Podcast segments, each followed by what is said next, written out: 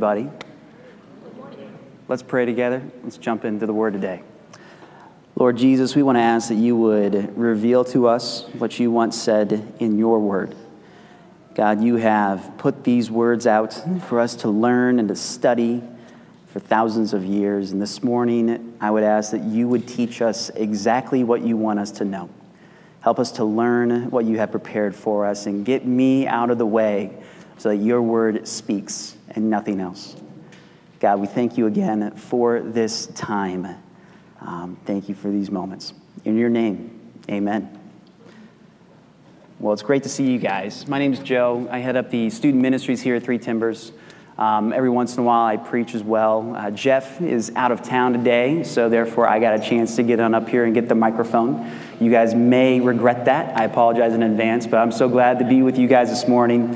And we are going to be talking a little bit about Christmas. We're going to be talking about stuff before Christmas and after the original Christmas this morning. I don't know about you guys, but I'm actually not done with Christmas yet this season. I've still got another family get-together going on this afternoon, so I have not made it through the gauntlet that is Christmas parties and Christmas get-togethers. We actually had an extended family get-together last night, where there was probably about 20, 25 of us or so, and it was something. I don't know if you guys have had those or if you guys are used to those get-togethers with big groups of family, but as usual, this lived up to all the expectations.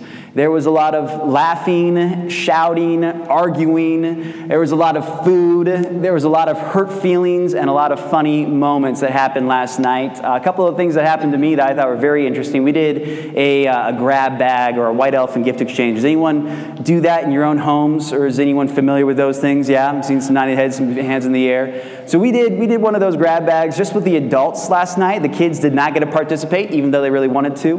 And we thought it was going to be easy and a lot of fun. Well, it turns out everybody had the same idea, because we had like 6 Starbucks gift cards that were in this white elephant gift exchange. So when you want to steal things, it kind of ruins the moment. We had 6 different Starbucks gift cards to this thing. I couldn't believe it. Something else that always happens, we always have an aunt arguing with a cousin. That happened yesterday. It was all the magical moments of a Christmas get-together that you could ever expect. When it comes to Christmas, traditions are all about the season. Getting together with family is something that happens on a regular basis. And for me, it's a special time of year. Sarah mentioned something as she was getting off just a little while ago, but how she was thinking of people that she's lost over the Christmas season and people in the past. And one of the things I wanted to share with you guys this morning is how, for me, one of my favorite Christmas memories is something that was both sad and at the same time very, very happy. A while ago, long time ago, back in 2001, my grandmother died the day after Christmas. And I was about in 7th grade back then. So for some of you, I'm really old. For some of you, I'm really young. We're going to have to figure out where that lands. But when I was in 7th grade, my grandma died in 2001. And it was a really strange, surreal moment for me, because I had never lost a relative before.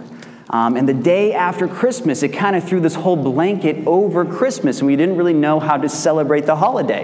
Back then, when we were littler kids, I've got 3 brothers in my family. I'm one of 4 boys, so all of us were getting together with our extended family. And obviously, Grandma wasn't doing well for weeks leading up to that day. So people were always in and out of my grandparents' house with my grandfather. We were all getting together at each other's house, and there was kind of this blanket that was covering the holiday. I remember when it actually happened, we all gathered at my grandparents' house. And all of my cousins were telling stories about Grandma, and we were all laughing and sharing. And for whatever reason, I was overwhelmed, and I started crying. And for a 7th grade boy to start crying in public, that's not cool. So I found a bedroom real fast, and I kind of ducked off to the bedroom and allowed my crying to continue without anybody knowing what was going on. And my grandpa found out where I was. And he was a great man. He died a few years later, but my memories of my grandfather was a stoic man. He didn't really say much, but he was very loving. He just didn't really use words very often. And he came in the bedroom when he found out that I was crying in there, and he sat next to me on the bed, and it was dark in the room, and he didn't say a word for about 10 minutes, which is exactly what Grandpa would do. And then finally, after about 10 minutes, he put his hand on my shoulder and said, "You know, it's okay to cry." And that was the first time I'd ever really heard my grandfather, a man, say that it was okay to cry, and to tell me as a young boy that to be a man meant you could cry. You didn't have to hide your feelings, but you could share your feelings. And that whole week leading up to the funeral, we were around family the entire time. And yeah, it was a really sad moment. I didn't know how to process it, but as I look back on that, it's one of my favorite Christmas memories, because that entire week, from Christmas Day up until my grandma's funeral, we spent it with nothing but family, sharing stories and memories and laughing and having food together and just enjoying one another. One of the highlights of that week was that we played a Risk game. If you guys ever played the game Risk, we played an 8-hour Risk game. It was a marathon. It was amazing. I lost, which was not cool. I still don't talk about it to this day. So don't tell my family I said that. But we had all these wonderful memories that happened over that very short period of time that culminated with my grandmother's funeral and celebration of her life. And when you look at Christmas, often for a lot of us, it is filled with ups and downs. It is full of joy and sorrow. There's things that we remember in happy memories, and there's things that are going to make us a little bit sad. And I know your stories, even though I don't know your lives. I really don't know everything about you, and you don't know everything about me, but I'm pretty confident that we share some things in kind. And one of those things that we might share is that Christmas is full of happiness, but at the same time, there have probably been moments of sorrow, and there have probably been moments of sadness. And you know what's so interesting about our stories is that our stories match up with the story of Jesus coming into the world, the story in the Bible. And as a matter of fact, the original Christmas was full of ups and downs. And that's why I want to talk about today how the original Christmas and every Christmas since has been full of wonderful moments and sad, even horrifying moments. And you know what? Sometimes that is life. But as we're going to find out in the scriptures today, God is God in all of the situations. God is God in every single circumstance that we're going to read about this morning, and He is God in every single situation in your life, good or bad. He will always be God. So I want to go back to the original Christmas. We're going way, way back. Scholars believe we're going all the way back to about 6 BC. Can you believe it? Jesus was not born on 0 AD. When we say that's when Christ was born, no, as a matter of fact, we believe He was born around 4 or 5 BC. So we're going to go way, way, way back. And the first thing we can learn about Jesus in Luke chapter 1, 30 and 33 is that the angel Gabriel approached Mary, came to Mary, and told her that she was going to have a baby. And that was a very exciting moment. That was a very big deal. An angel of the Lord appears to Mary, probably freaks her out a little bit, and he says, hey, guess what? You are blessed beyond everyone else because you are going to have the Son of Man. You are going to give birth to God as a child. And Mary freaks out, and she's like, I can't believe this is happening. How is this going to happen? I don't understand. But you know what she did say? She said, I will do it. And we have this amazing, incredible God moment that happens in Luke 1, verse 30. And then immediately following that, after we get through this high of seeing God, meeting God, having an angel from God announce the news to a human being in Mary, immediately after that, we have conflict. Almost automatically. You see, at the time, Mary was betrothed to a man named Joseph. That basically means that they were about to be married. And when Joseph found out that Mary was pregnant, he did really simple math. And he figured out, hey, if she's pregnant, then this marriage is probably not going to work out. And as a matter of fact, we see just a little bit later on in Matthew, verse 119, that Joseph was considering divorce and ending their betrothal process because he thought Mary was unfaithful. So we have this amazing God moment of an angel, Gabriel, greeting Mary, and then immediately after we have this really, really horrible situation, this conflict where Joseph thinks that Mary's been unfaithful. He wants to divorce her. He wants to end the relationship. Well, then God sent another angel to Joseph to explain why Mary was pregnant. We see that in Matthew 1, 20 and 21. Well, we got that situation solved, and some months passed. leading up to their moving to Bethlehem. You see, Joseph was from Bethlehem originally, and under the Roman Empire during that time, the emperor called for a census, and that meant that every single person who was a Roman citizen or living under Roman occupation, they had to go back to their original town to make sure they were counted. That way people knew how big the empire was. So even though Joseph and Mary were living at the time in Nazareth, they had to travel back to Bethlehem together. It was about a 90-mile trip, which you and I would think, okay, that's about an hour and a half, no big deal. Back then, not so much. When you are walking, and you are pregnant walking, that is a much, much bigger deal. So Joseph and Mary had to go on this long trip while Mary's about 9 months pregnant, and moms in the room, you know exactly what it feels like to walk around at 9 months pregnant. Having to go 90 miles, it sounds like no fun at all. But they had to move to Bethlehem. We see that in Luke 2, verses 4 through 5. So we have this reconciliation. God tells Joseph, hey, I got a plan going on here. Don't freak out. Mary's pregnant for a reason. We have another God moment, but then immediately after that, once again, we have this kind of low point of a long trip on foot going to Bethlehem. And then sure enough, as they are out-of-towners visiting a foreign city, trying to figure out what to do, Mary goes into labor. And we probably all know this story. They're looking around, trying to find somewhere to stay, and every single person says there's no room in the inn. And this magical moment that's supposed to be celebrated and supposed to be joyful turns into a horrifying scenario where you've got a woman going into labor, literally in the street, and the husband running around frantically around this tiny little town, Bethlehem, talking to strangers, trying to get inside a building so she can give birth. No one has any room. Why? Because the census was going on, and all of the rooms were taken because all these out-of-towners were coming in. So what do? They found a cave, basically. They found a manger, which is where the animals would stay. And this is not like a barn like we would make nowadays. No. Basically what they would do is they'd find a cave, and they would try to put the animals in there. They'd roll a stone in front of it. That way the animals didn't roll out. They had hay in there, and that was about it. And that's what they found. And Mary gave birth to Jesus in a manger. And we have this miraculous moment in the middle of a horrifying situation. Ups and downs, all over the place in the original Christmas story.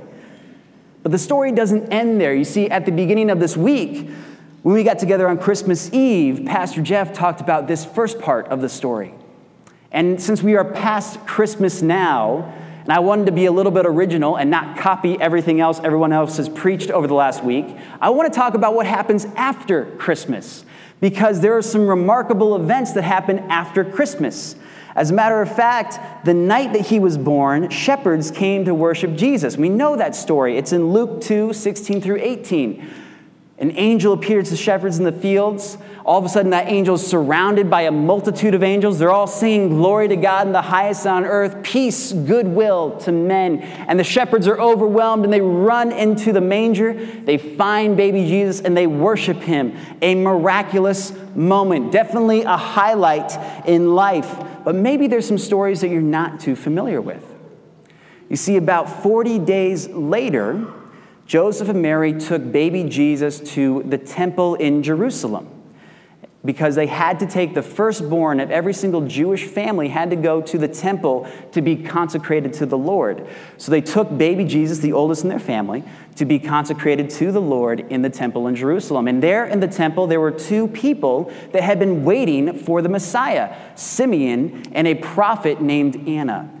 And they were waiting a very, very long time to meet the baby Jesus, to meet the Messiah. As a matter of fact, Anna was about 84 years old at this point. She had been waiting a long time to meet the Messiah, but Simeon and Anna were both promised by God that they would meet the Messiah before their death. So they spent all of their time in the temple believing that God was going to bring the Messiah to them one day. And sure enough, about 40 days after Jesus was born, Joseph and Mary show up in Jerusalem. They show up in the temple. We see it in Luke 2, verses 25 through 38.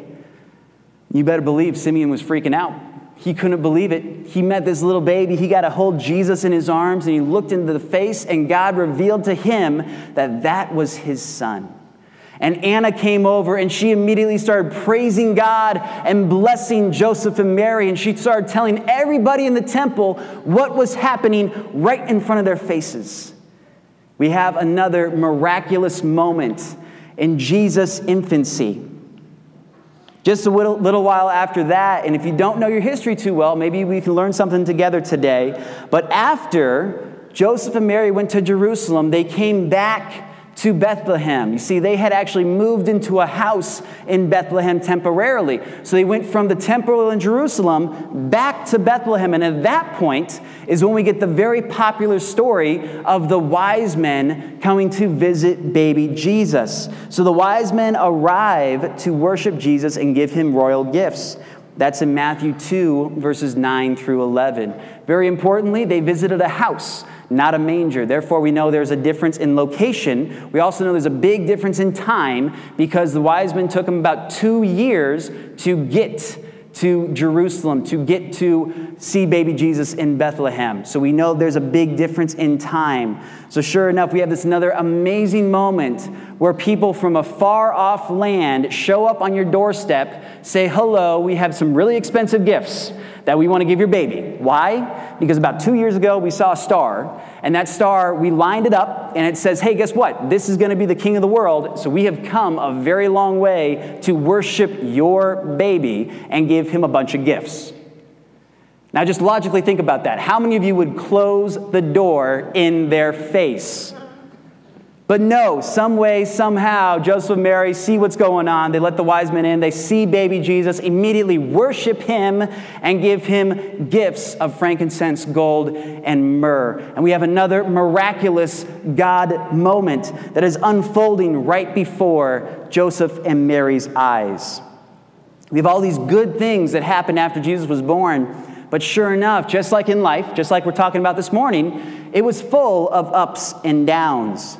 After the wise men came, God revealed to them the plan that King Herod had to kill baby Jesus. You see, the wise men came through Jerusalem, and King Herod was the king of Jerusalem. So they met with King Herod, and they told him why they were there, because they were from very far-off land. They came in actually a big caravan of servants and guards and soldiers, and everybody was like, hey, what's going on? So King Herod has this conversation, and he puts together this plot. He wants to kill baby Jesus. But God reveals the plot to Joseph, and he tells Joseph, get out of Bethlehem, get out of Israel. So after just a few months of being a mom and a dad, Joseph and Mary have to immediately become refugees, and they flee Israel for Egypt, where they probably are going to live from anywhere from 6 months to 2 years. We don't really know specifically, but anywhere from 6 months to 2 years. Could you imagine being a young mom, being a brand new dad, and finding out that someone's trying to kill your kid? So you have to run away, run out of your country, become a refugee in another country, live in hiding for months, even years, protecting your kid. That is what happened in Joseph and Mary's life. These are things that we might blow by when we read the Bible, but when you really think about it, these are extraordinary circumstances. When King Herod finds out that the wise men did not report back to him where they found baby Jesus, he freaks out. He throws a big temper tantrum, and he decides he's going to have every single baby boy in the city of Bethlehem murdered from the age of 2 and under.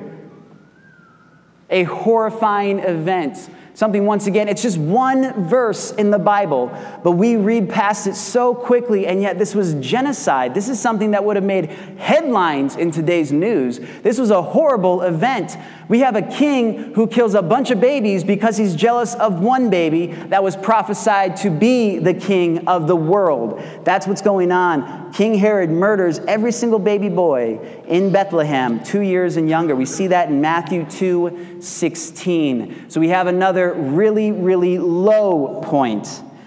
And then finally, after Herod dies, Joseph and Mary move back to their original home in Nazareth. And that's in Matthew 2:23. It's a lot of history. Hopefully you guys kept up with me. If you don't, you can take a look at my notes later.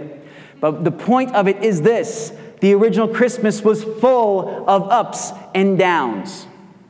It was full of amazing God moments and horrifying circumstances.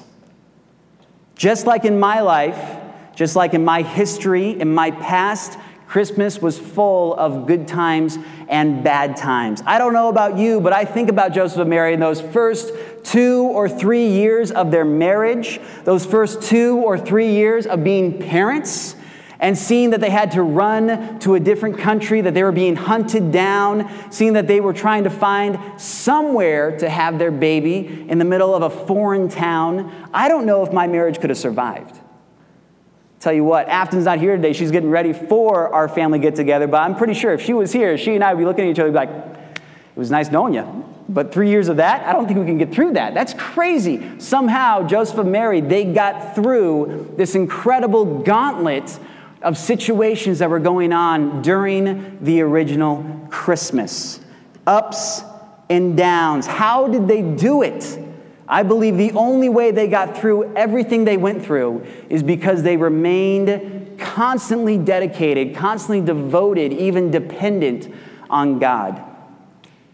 And I really believe that's true in every single Christmas situation. And let's go beyond Christmas. Every single life situation, good or bad, what is the only way that we truly can get through the troubles, the trials that we go through in our lives? I look at Mary and Joseph's example, and I have to say, it's God. It has to be God. The only way we can get through circumstances in life is by our dependency on God. There's this incredible verse in Deuteronomy. It's verse 31:6, and it says, "Be strong and courageous. Do not be afraid or terrified because of them, for the Lord your God goes with you. He will never leave you nor forsake you." Man, that had to be true during the original Christmas time. God never left. He never forsook Mary and Joseph. It never happened. He was always with them through the good times and the bad times. A couple of years ago, I had a chance to preach here, and I shared with you guys a poem that I find very, very encouraging to me. I want to read this poem again. Maybe you've heard it before, maybe you haven't, but this poem really speaks to how God gets us through trials in life. I want you to hear that. So don't hear me talking, but just hear these words coming to you. The poem's called Footprints in the Sand, and maybe that's familiar to you. If it's not, great. But just listen to the words. This is incredible. It says, "One night I dreamed a dream. As I was walking along the beach with my Lord, across the dark sky flashed scenes of my life. For each scene, I noticed two sets of footprints in the sand, one belonging to me and one to my Lord. After the last scene of my life flashed before me, I looked back at the footprints in the sand. I noticed that there at many times along the path of my life, especially at the very lowest, saddest times, there was only one set of footprints. This really troubled me, so I asked the Lord about it. Lord, you said once I decided to follow you, you'd walk with me all the way. But I noticed that during the saddest and most troublesome times in my life, there was only one set of footprints. I don't understand why, when I needed you the most, you would leave me." And then God whispered, "My child, I love you and will never leave you. Never, ever during your trials and testing, when you saw the only one set of footprints, it was then that I carried you." I love that. It's not Bible, but what a great illustration. When we go through the hardest times in our life, God will pick us up if we would let him. And he will carry us through those trials so that we can get to safe ground on the other side.